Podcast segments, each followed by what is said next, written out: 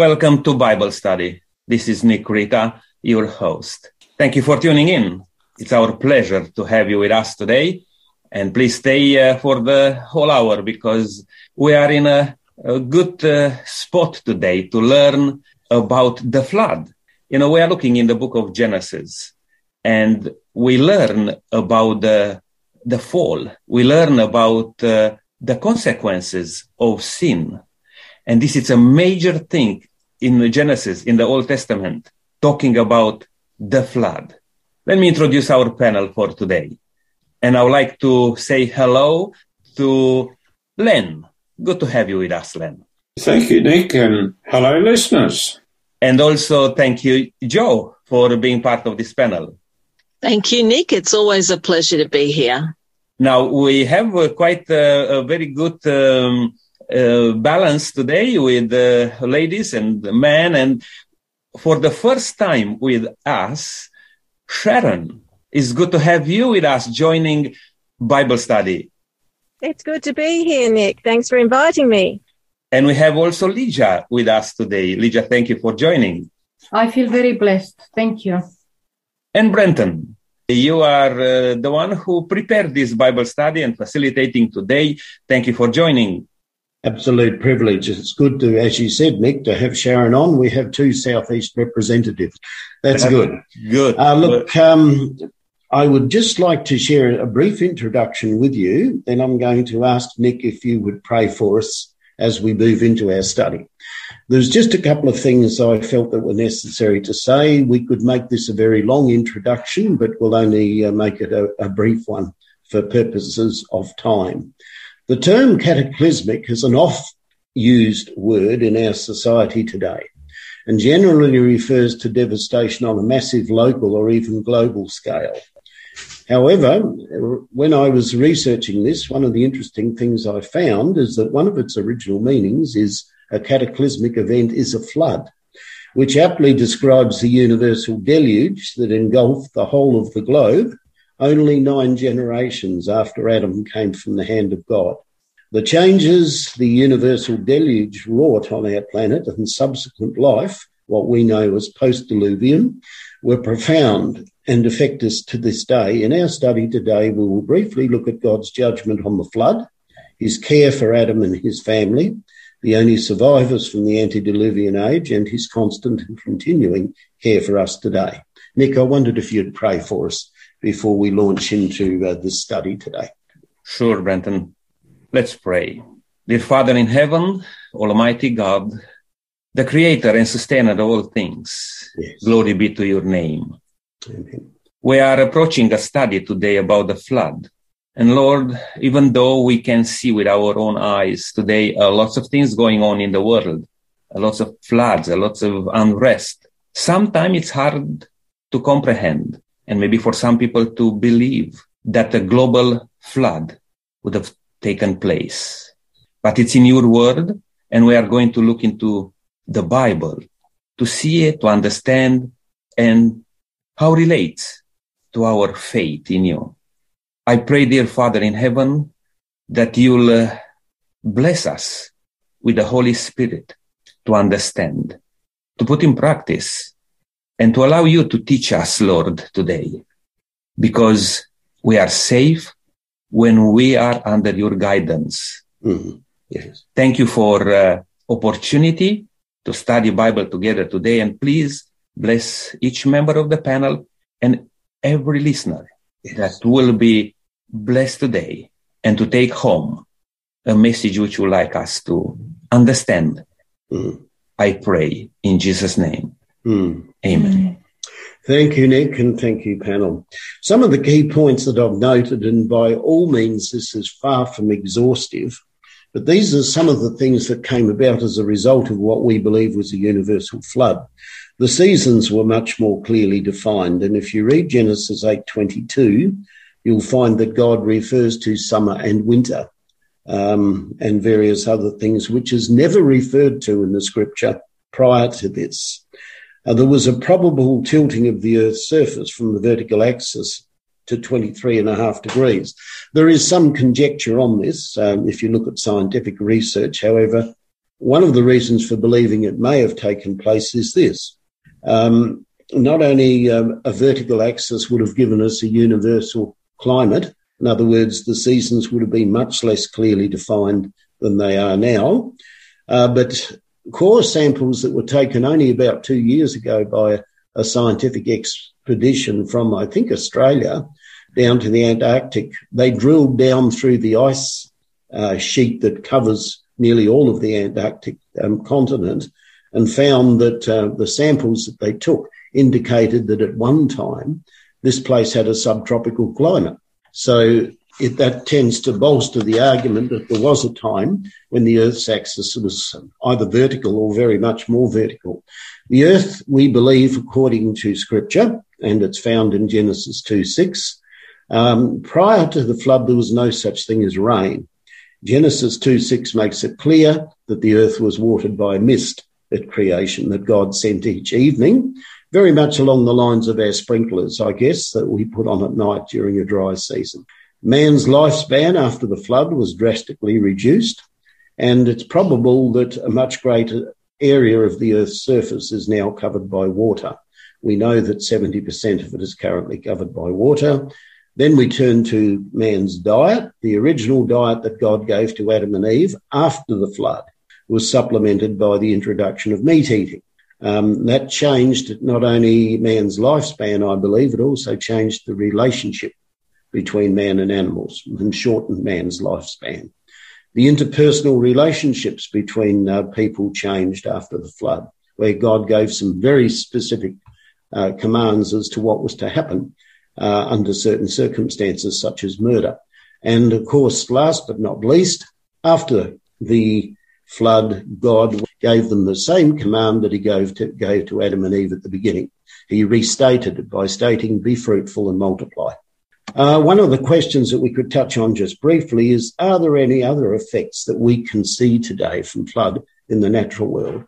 Sharon, would you like to uh, share a comment on that one? I can see your hand um, waving. Uh, just, just very briefly, um, I've studied a little bit of um, geology over the years, and yes, the flood is really the only satisfactory explanation that I've uh, found for what, you know, why do we have marine fossils on the tops of mountains and so forth.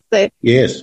The one, once I'd gotten my head around the, the universal flood paradigm, it was actually a huge relief. It, it just it, things make so much more sense. What you observe in nature, like like bended, folded rocks, and yes, uh, uh, the um, layers in the Grand Canyon, all these things make I, they didn't make sense to me until I understood the how the flood is described in the Bible and matched it to the to what I see.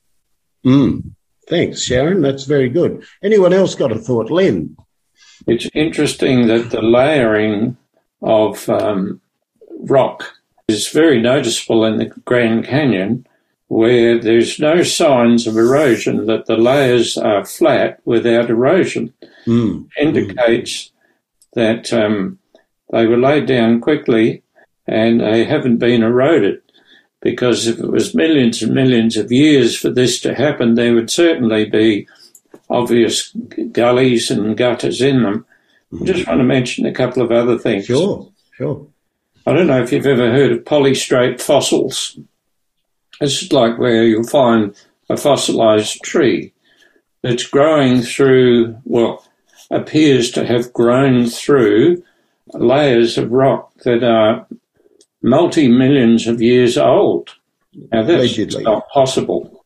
Mm. So and then two other quick ones, uh, well, maybe three. Oil. People say that it's taken very long times for oil to form, but it's been shown that oil can form very quickly. Same with coal.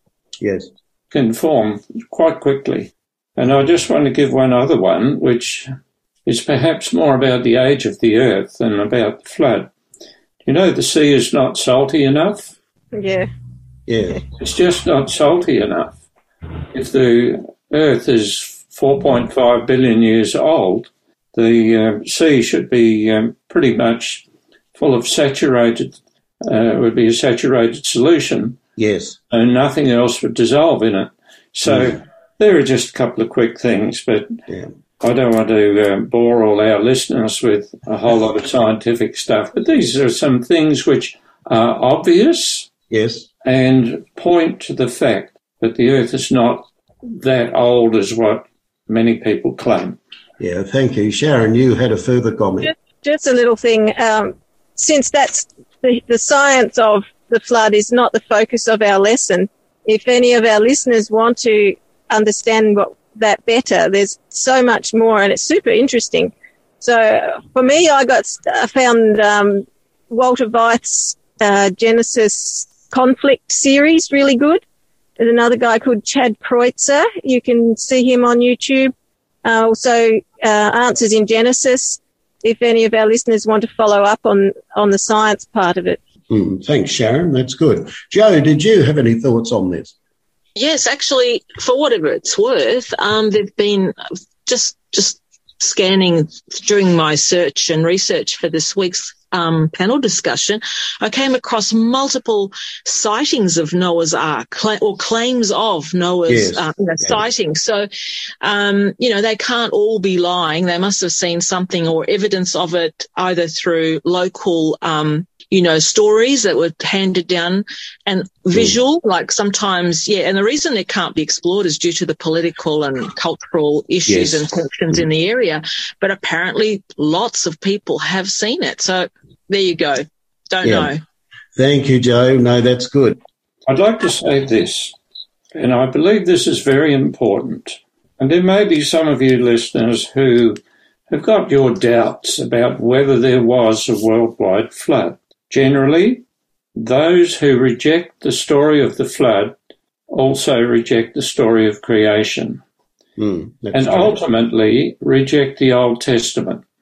I know somebody who's actually spoken to me about this, who said, I believe in Jesus and I believe in what he said, but I don't believe in all that Old Testament stuff.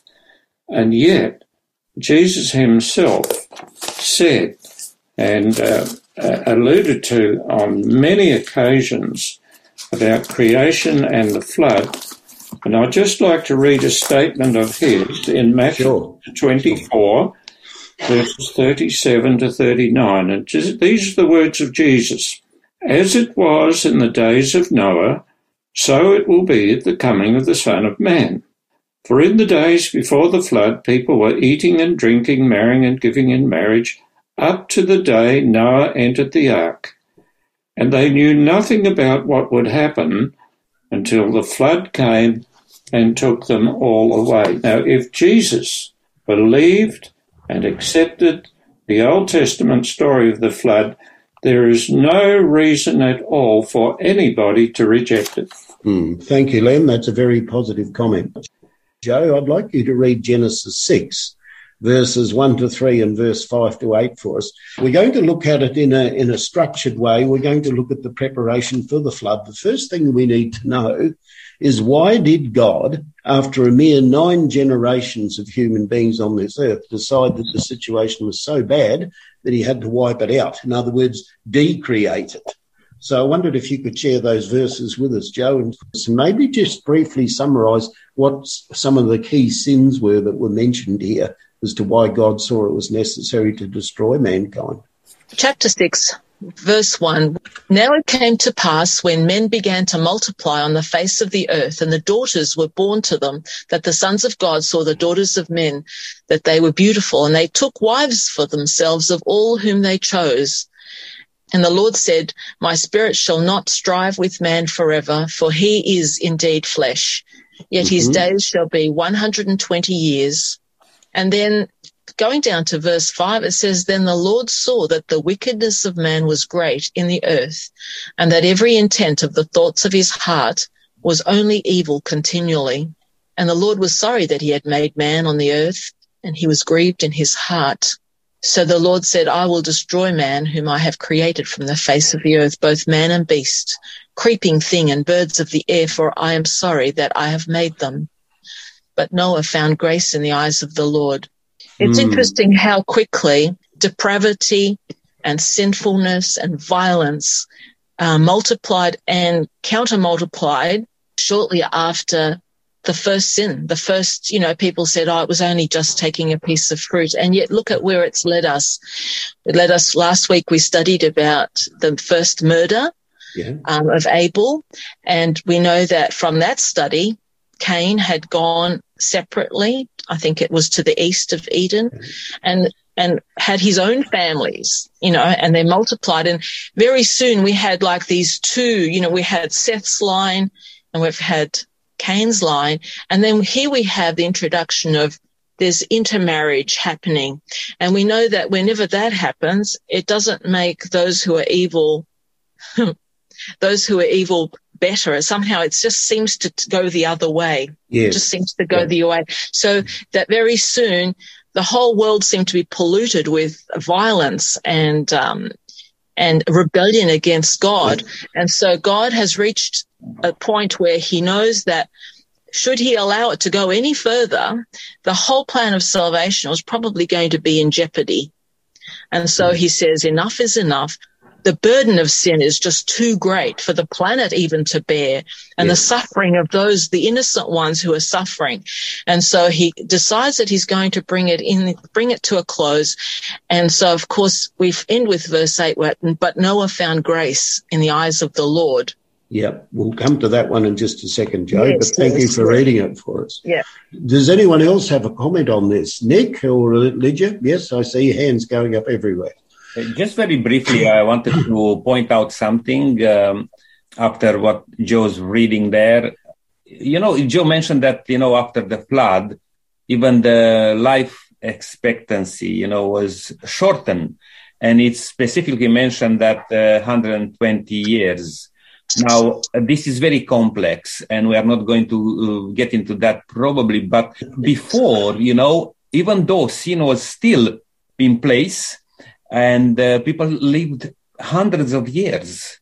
Now, from a evolutionist uh, perspective, to, to look at the evolution things, you know, you need a huge amount of time uh, for things to, to change and to do all those things.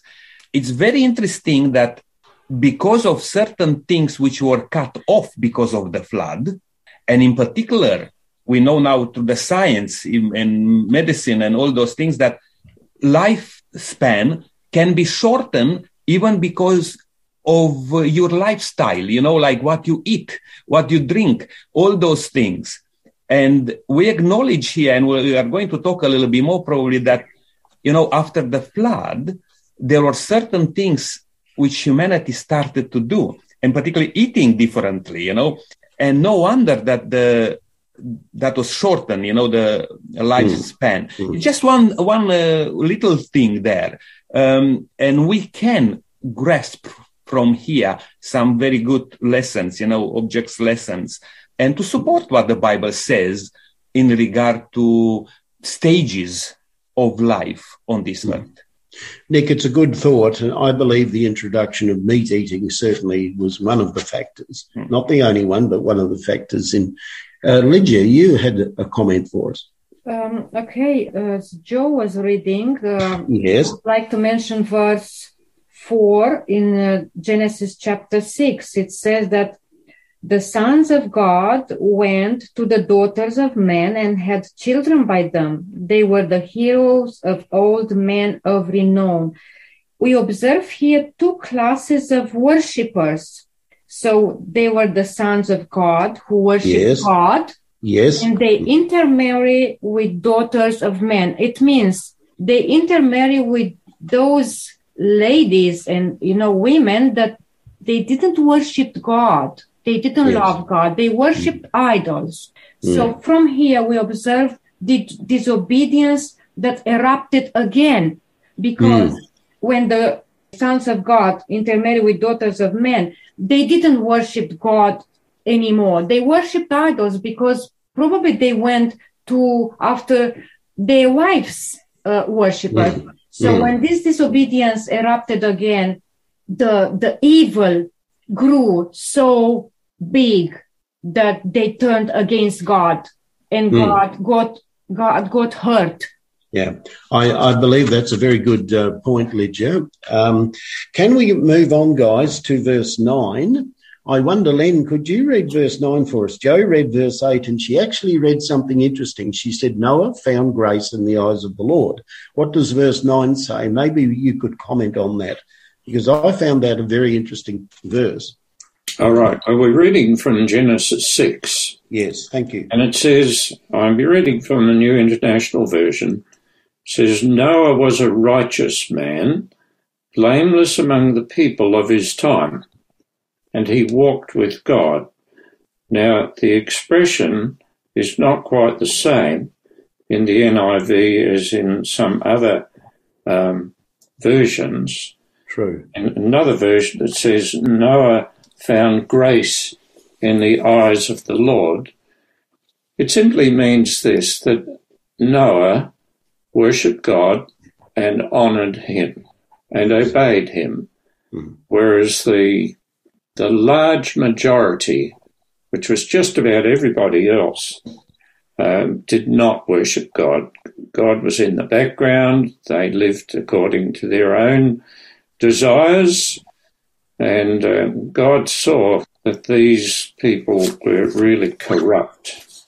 They yeah, were corrupt not just in what they did, but even in what they thought. Because the expression is the uh, their thoughts were evil, only evil, continually. That's a terrible state of affairs. By the way, it was mentioned a little earlier. I think you said at Brenton. There was nine generations. Yes. After creation, that the flood came. In years, it's been calculated that it was 1,442. Right. I love verse 8 and Noah found grace in grace the eyes. in the eyes of the Lord. Yeah. It's so beautiful, and and I, I'm grateful to also to the lesson which pointed out to me for the first time in all of the preparation time for the ark, in all those couple of chapters, Noah doesn't say a word. No. He does this. He does that. He does this. He do, it's almost rep- repetition of God's creation and God did that and God did that. And uh, he just says, God, well, he doesn't say, but obviously shows by his actions that he takes God at his word. He understands um, the way God thinks, and he he just goes along with it and knows that this is the only path to safety, staying exactly in doing what God says, and that's a what because he knew he, he decided to trust exactly what God said.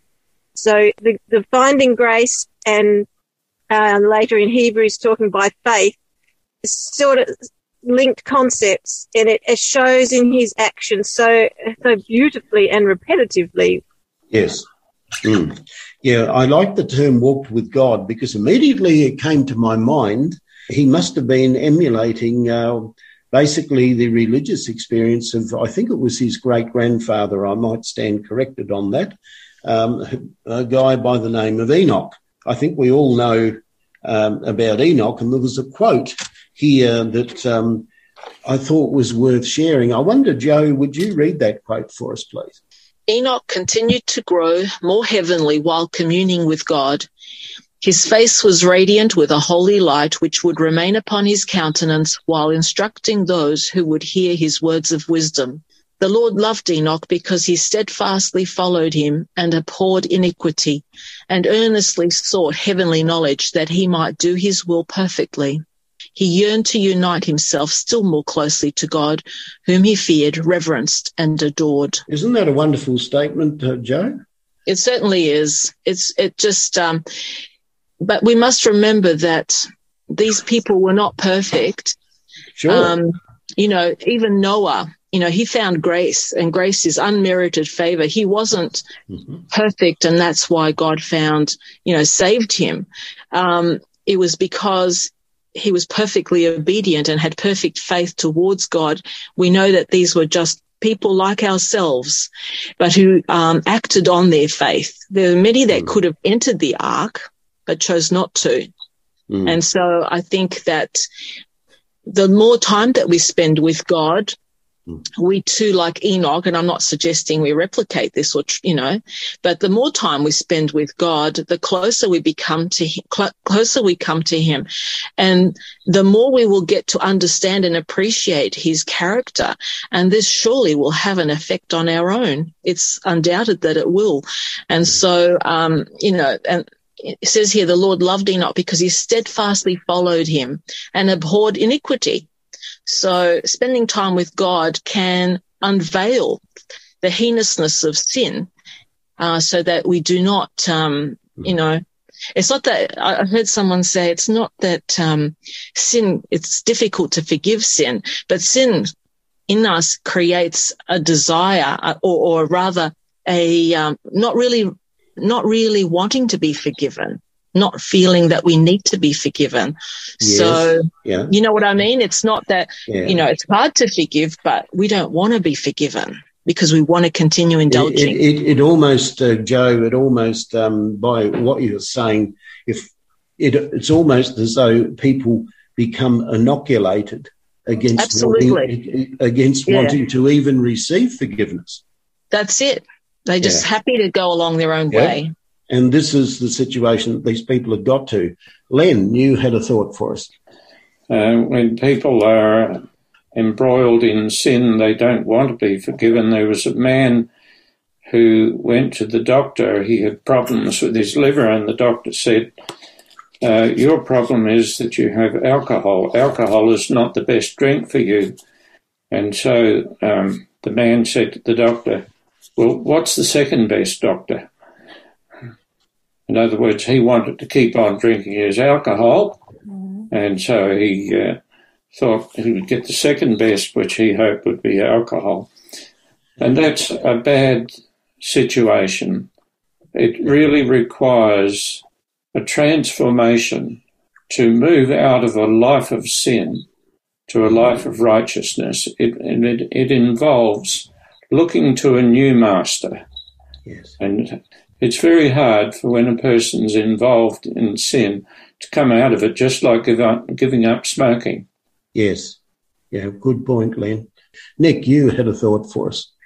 Yes, I was just glad that uh, Joe's mentioning that uh, uh, Noah or uh, Enoch, uh, they were like us. They were yes. sinful people. Yeah. Yeah. Because this is when you said that Noah found grace in yes. the eyes of God and we and Enoch he walked with God, and we picture that that he must be perfect, and God took him uh, uh, away. These people they were uh, living in a very, I will say, uh, difficult uh, environment. Yes, yes. Uh, as it says the Bible that all their thoughts were just evil, evil, and just picture that let's look even around us today. Mm. Uh, lots of things just going so bad. And it's hmm. still a lot of good things happening there. Yeah. But the point was that Noah or Enoch, they were following what God was asking them to do yes. in their limited um, capacity. Capacity. Mm. They follow what God wanted for them, and that's exactly what God wants from us. I believe uh, so. Sometimes we may think, oh, but we are um, limited people. Yes, we are. And the more we acknowledge that, the better is that God can work in us because yes. God has a plan with us all. And even today, as we are going to this horrible time with wars, particularly in, in uh, I saw last night a bit of a news uh, from um, Ukraine Oh. Desperation. Ter- terrible, Even the terrible. soldiers there and mm. the, the army uh, pleading with uh, with this world to to pull them out from there, particularly in that area where they are surrounded. Yeah, Mariupol. Mariupol. Mm. But you know, God has a plan if we follow it if we give ourselves to him now this is the big problem for people who don't want to believe in god because they may say where is god now when those people need him the most? Yeah. Where yeah, is god? Sure, sure but we don't know the whole picture. And that's why the, we study the bible. That's why we learn about the flood uh, situation. That's what we learn about to make the difference that the consequences Mm. Are there. And one more thing I want to say, um, because was mentioned here about the sons of God and daughters of men. And I heard all sorts of explanation about that in regard to Cain, for example, because some of them said that the lineage of Cain represented that. Now, at the flood, keep in mind that all that lineage was wiped out. Yes. Yes, it was, it was, you know, and It's a good point, Nick. if people hmm. try to build on those things, we need to take in context when we say something. Because as Lydia pointed out, after the flood, it started again. Some people start to continue to follow God from Noah's lineage, Yes. Yes. continue to follow God, and some other people started to rebel against God. And that's where you see the difference. And it's so easy to just uh, make some, uh, uh, to assume certain things. Yes. But the Bible is clear to keep us safe in our interpretation. Yeah, thank you, Nick, and uh, and panel. Uh, those comments have been very, very helpful indeed. I'm just looking at our time and uh, recognizing that we need to move on. Uh, God's solution uh, to the flood that he was about to bring on the ark obviously was for the purpose of preserving Noah and his family. And he said to him, and we won't take time to read the text, but he actually said to Noah to bring himself and his family and all the animals into the ark. And the Hebrew word for that is tevah, which is similar to the word used for ark, similar to the little cradle or the little boat, if you want to use it, that Moses was put in back in the time of um, Pharaoh, where Moses was preserved, or his mother and father preserved him by putting him in this little casket, which was found on the River Nile. And the question I had was this What is our ark of safety today? If God could save Noah through a literal ark, and he saved Moses through putting him in a little boat, what is our ark of safety today? I wonder if someone could read Hebrews 9, verse 28. Um, I wonder, Lydia, could you read that verse for us? Thanks. Yes, Christ was sacrificed once to take away the sins of many people, and he will appear a second time, not to bear sin, but to bring salvation to those who are waiting for him. So our ark of safety today is Jesus. Yes. Cling to him, love him, and serve him because those people in the time of Noah, they had a chance to accept because in this time of building, it took Noah about a long time, quite few, a hundred years to build the- ark. So every day, Noah were talking to people when they were coming and see him building the ark, following God's instructions. And he called them, he, he told them the story. He, he tried to, to explain to them, but people rejected. So they had their free choice and we have our free choice to follow Jesus. Yeah, um, Lydia, that's a very, very good point. And before we come to Sharon, here's a point that I wonder whether we've thought of. When Noah started the building the ark, he didn't have any sons. You can study this up for yourself. His three sons were built between the time that God told him he was going to send a flood and when they went into the ark. So that's interesting. Sharon, you had a comment for us. Um, yeah, just building on the ark being the um, vehicle of of safety for the for Noah and his family. In in the end, if we get a tiny bit philosophical, it's no different now to what it was then. They had to accept God's um, path to safety by faith. They'd never seen rain. Correct. they had to trust God and and that his plan was really going to happen. And that is exactly how it operates for us today. We've we've never seen a, a, a Jesus second coming. We've never seen a world destroyed by fire. We accept that because God said so and we've got good reasons to say that he's been reliable in the past. Uh, and so just like us the the people before the flood had to put a tiny bit of just that little stretch from what they could see to what they couldn't see. Mm. Sharon, I think that's a good point. Um, God's record so far, and I'm sure all of us could attest to that, what he has said has always happened. He has a 100% record, unlike some of the people that are um, we have around today. Joe, you had a thought for us as well. Thank you. Um, I think it's important to remember that the Noah, for first start, Noah uh, preached in very, very difficult times, as Amen. already been mentioned. Mm. But do we realize that, you know, it's all right to be able, you, you can keep your faith up for a week or two weeks, but he kept it up for 120 years. He acted on faith. Uh, I think Sharon mentioned that no one had seen rain. There Correct. was no evidence. There was no yes. evidence that it was actually going to happen for 120 years. Yet he went on, he plodded along building this ark. He would have been ridiculed by mm. all and sundry. His, even his members of his own family would have said that he was nuts. Probably. And yet he, you know, and yet he persisted and mm. was faithful to his charge. However, having said that, as sinful as people were, sometimes we think that God had set his heart on destroying the planet and he would do so. Had there been repentance, I believe that God, you know, and, and a turning away from the sin and the violence um, when they heard Noah preach, because we know that um, he did preach to them, as is told in Hebrews, God would have relented and not destroyed the earth now, that just doesn't mean that God would have changed his mind in a flippant sort of sense. Yeah. But given the changed attitude of the people, he would have relented and destruction would have been forestalled.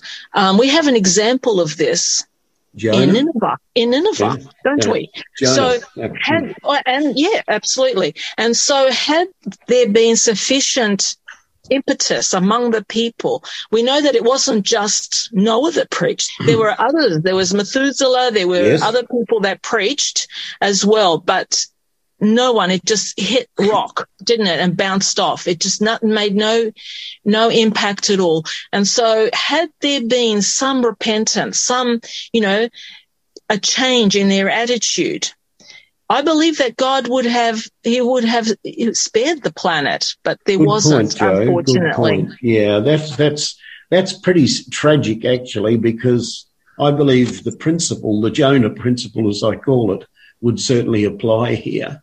And I would um, add to that I would mm. also add to that is that uh, Peter tells us that God was not willing that any should perish, but all Correct. should come to repentance. Correct. So I think that this this would have also applied in you know in Noah's time as well. Yeah.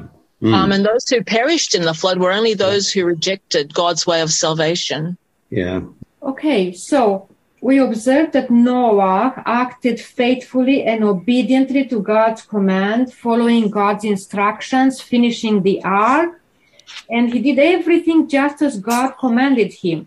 Now, another unusual phenomenon took place over there before before the flood um, uh, took place, which the people from around there uh, witnessed. So, in chapter uh, seven, verse one, it says that God is instructing uh, Noah to take with him in the ark seven pairs of every kind of clean animal, male and female, and two of every kind of unclean animal. So there were so many animals coming into the ark. So Noah couldn't go into the wilderness to pick them up. But I think God guided the animals, you know, pair by pair to go into the ark. So this was an unusual phenomenon. Yeah. Which um, people witnessed that. So uh, they could see this and they could realize, wow, what is this? And they could realize that there is a God there who is fulfilling his mission. And mm. again, people failed their call. Yeah, that's a good thought, Lydia. Brenton, just before you move on, uh, because I really want to point out something here, a sure, bit of an object sure. lesson we need mm. to, uh, up to here, you know, to take on board. And I would like to address this to each one of us, but also to, to our listener that, you know, as Noah, and we said that he was faithful for 120 years, mm-hmm. faithfully preaching with those, uh, uh, with the hammer maybe and the nails and all those things. Yes, that was a form of witnessing too. Absolutely. Mm. But when people were so preoccupied with themselves and they were living probably the best life, they were, uh, as it says the Bible, that their heart was so evil and they were doing all sorts of things saying, this is our time. But there came a, a, a situation, a time, there came a time when they cry out and they cry out to Noah and said, Noah, please let us in. Mm. Now, I don't want each one, none of us to be in that situation to cry out when it's too late. Yeah, good point, Nick. Today it's our time. The Bible says, today, if you hear the voice of the Lord, harden, harden your heart. harden not your heart.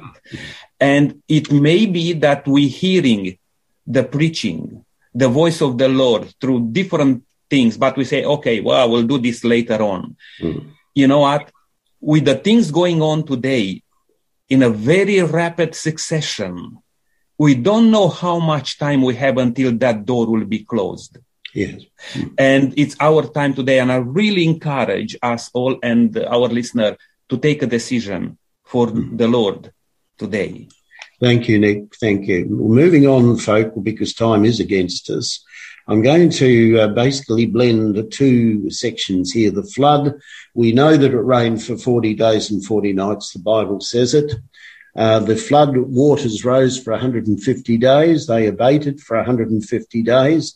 Then there was a period of time after that uh, before Noah actually left the ark. And as I think Sharon pointed out, or it might have been uh, Joe, that um, nothing, the first time you find Noah actually making any comment at all is right at the end of this narrative, which we don't really touch on.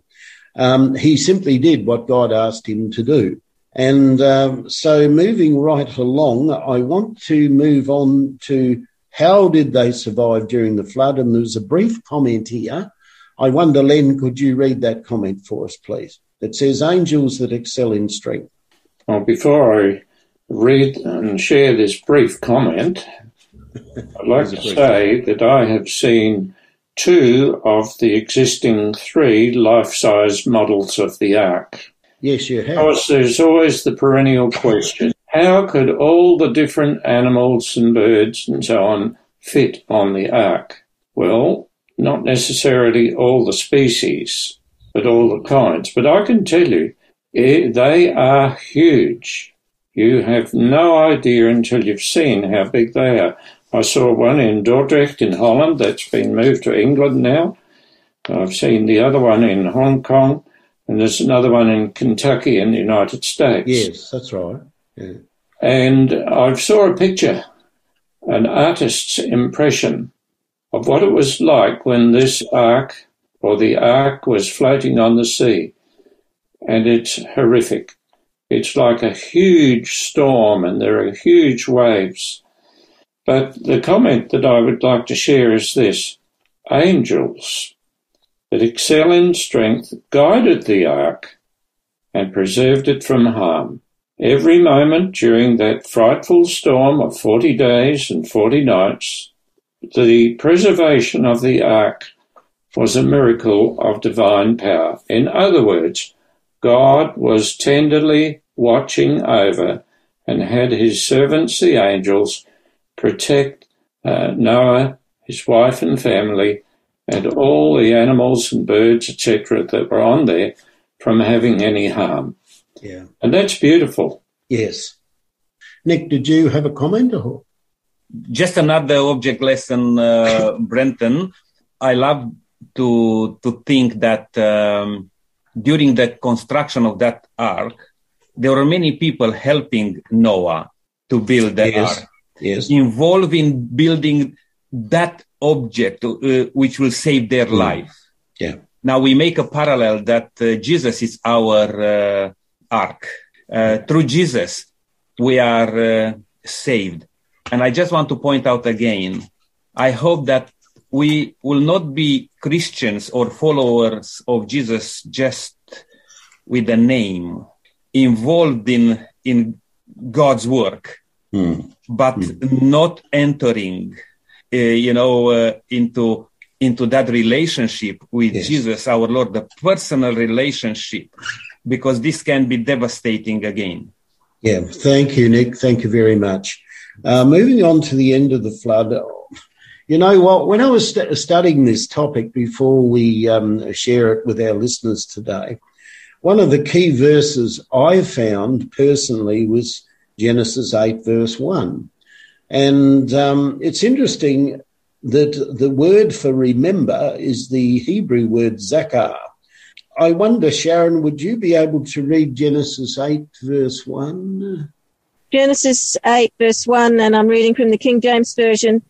And God remembered Noah and every living thing and all the cattle that was with him in the ark. And God made a wind to pass over the earth, and the waters assuaged. That's an old term, Sharon, assuaged. Yeah, so I guess that means they slowly went Yeah, down. abated. Uh, probably abated would be another word for it. Yeah. I, Okay. I kind of like old English, um, but anyway, zakar, remember, means that God had not forgotten. It is more than just a mental exercise. In the biblical context, the God who remembers means the fulfillment of his promise and often refers to salvation, says see Genesis 19:21. In the context of the flood, God remembered means that the waters stopped and that Noah will soon be able to leave the ark. Yeah. Good news. Yeah. Oh, it's great news that it, uh, but it's not, I like this mm, concept of remembering that comes again and again in the Bible because yes. it's yes. not a passive, oh, I've forgotten for years, but then I suddenly think I'll wake up. Someone's brought it to my attention. Yeah. It, it, it, it's brought out, now is the time to act. Mm. Yeah. Good thought, Sharon. Yeah. Joe, did you have a thought on this one? It's How, what, how do you see the concept before you say, how do you see the concept of remember? God remembered. Oh, clearly he didn't forget. So well, exactly it's not what like he was. Yeah, like it's you know, it wasn't like oh oh no, I just remembered Noah's still in the ark. You know, it's been about a year, but um, but you know, it's he he was sustained through continuous miracles. God knew he was there, and I think this remember is an active form of remember. It's a remember that is has an action involved. And I think whenever God remembers things, there's an action involved. Um, I think Sharon, you might have touched on that. I think it has implications for remember the Sabbath day. I believe so. Yes. You know, it's not like, oh, just, oh yeah, I know that it's the Sabbath today and that's an intellectual exercise, but you need to act on the fact that it is the Sabbath day and act appropriately. And another thing that comes to my mind is that God also says that I will remember your sins no more. Mm. And that doesn't mean that God can't recall them. It just means that he chooses not to recall them. He will not bring them up. That um, in Jeremiah, I think Hebrews actually quotes that Jeremiah verse twice. He says, Yes, For I will does. forgive their iniquity and I will remember their sin no more. And I think it's, it's wonderful when God remembers us Hmm. in the right way. Um, Joe, that's uh, that's very very true. We're going to have a look at the covenants now. Um, I want um, Genesis chapter six and verse eighteen and Genesis nine eleven both refer to covenant. What I'm trying to get to here is what is the covenant about? Clearly, this is not the covenant that God made with Abraham. Abraham doesn't come on the scene for about another five or six generations, at least. So it's not the, the covenant that God made with Abraham. It's the covenant that God made with Noah, initially in his family, and also the animals in the ark. I wonder, Len, would you be able to read those two verses for us and comment on them for us? What is God actually meaning here? I'll read the verses together. Sure. At Genesis 6:18, but I will establish my covenant with you and you will enter the ark, you and your sons and your wife and your sons' wives, wives with you. And then across Genesis 9:11, I will establish my covenant with you. Never again will all life be cut off by the waters of a flood. Never again will there be a flood to destroy the earth. The implication is the whole earth. Yes. All right. Actually, there are two statements within this covenant. Number one is that God would use Noah, Noah, yes. to preserve human and animal life on the earth for when the flood receded. hmm And then God added to that, and he said, Okay, I will never again cause a worldwide flood. Now, I know there might be some people thinking, well, how can this be? Because it also speaks of the flood that the fountains of the deep were opened. Yes. I want to share something which makes a lot of sense with me. One of the books I've read about this, the author, author proposes that when the world was made, there was solid rock, then there was a layer of water, and over the top was a mantle of rock and soil, hmm which uh, which is where things grew. And it was his proposal that part of the flood was a collapse of this mantle, which then would have displaced the water that was underneath Yes. to be on top. Now, Yeah. look, I'm not saying this is gospel, but it makes sense to me when you think, well, where would all that water come from? How would water flow upward? Well, it would flow upward if that was the case. Yes. However, the thing I want to uh, um, come back to here is God made these covenants. He did use Noah and his family to repopulate the earth, and he never again has allowed a worldwide flood. No, there are local floods. Yes. That's not a worldwide flood. We're talking about a worldwide flood. God is faithful to his promise. When he makes a covenant, he's not going to break it. Mm, thank you, Len. I, I believe that's a very, very valid point. Nick, uh, What I want to add, and then what- Joe. yeah, what I want to add to what Len was saying there Sure. It's not just simply because uh, uh, God said that I will never destroy uh, humanity through flood. You know, this is a prophecy here also, because uh, God is in control of all things. Now, you know, people today they uh, will say there will be all sorts of major um, disasters, and even the uh, movies are made, you know, with those things. Even sometime s- big tsunami, floods, uh, and all those things. But God said will not be true flood again. But God continued to speak about uh, uh, the destruction of this world.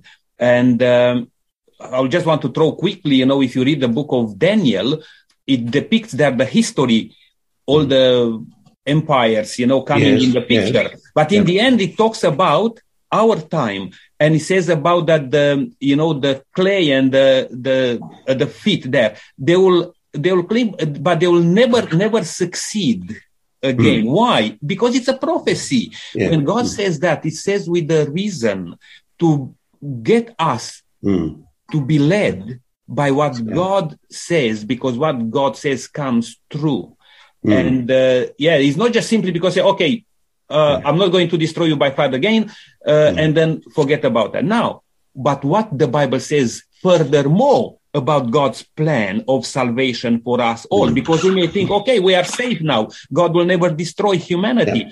Actually, humanity will come to destruction in Yes. other form. Yes, it will. Um, Joe? This is um, interestingly the first time in Genesis um, six eighteen, and then it's repeated in six Genesis nine eleven. The first time that the word covenant is actually used in the yes. Bible, Yes, it is. um, and also I think the word altar is also used for the first time.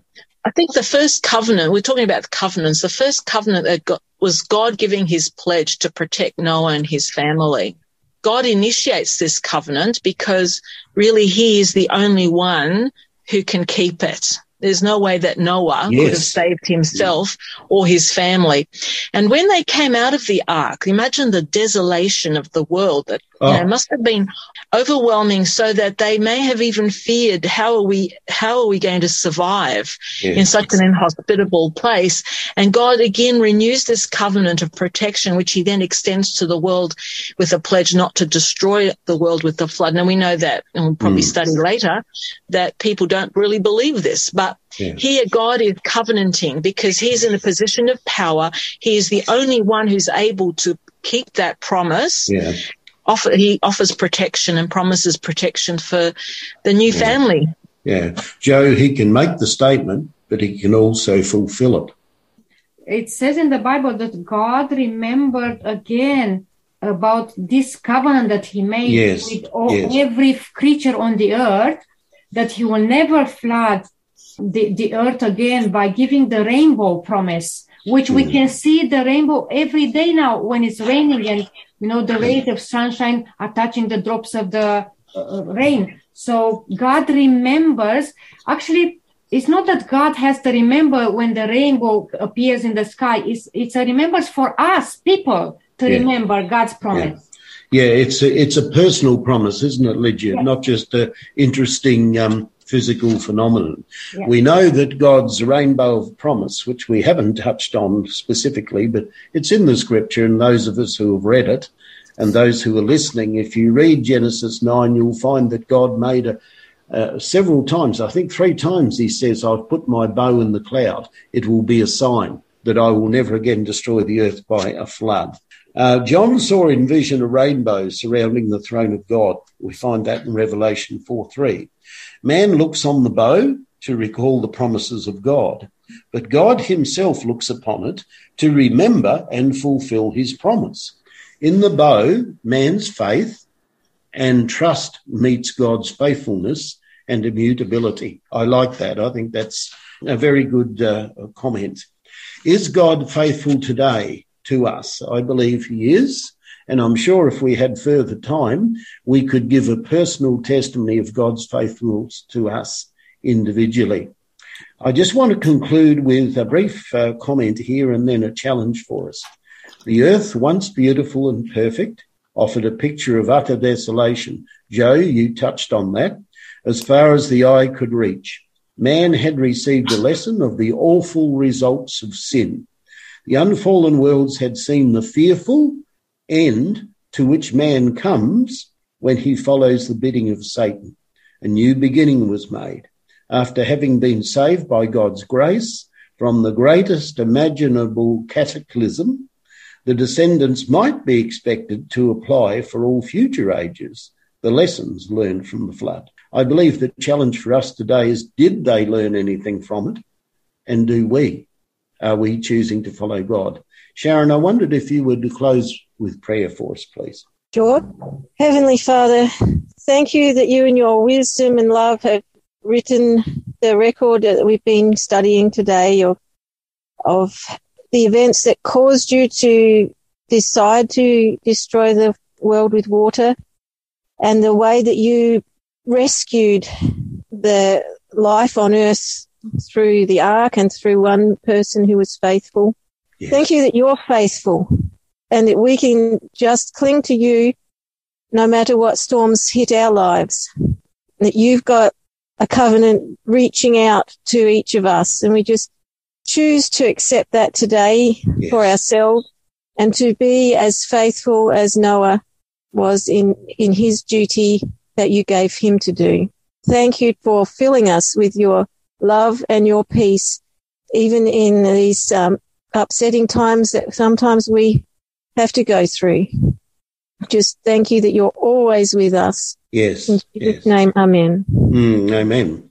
Well, thank you everyone for uh, your participation today. It was a great study. And uh, Brenton, you just said, uh, I wonder if uh, people learned uh, the lesson um, I after did, that I did. devastating event, the flood.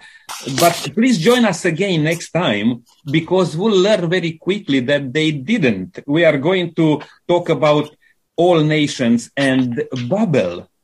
May God richly bless you and uh, walk safe in the footsteps of Jesus. Get into the ark. While there's still time. Yes.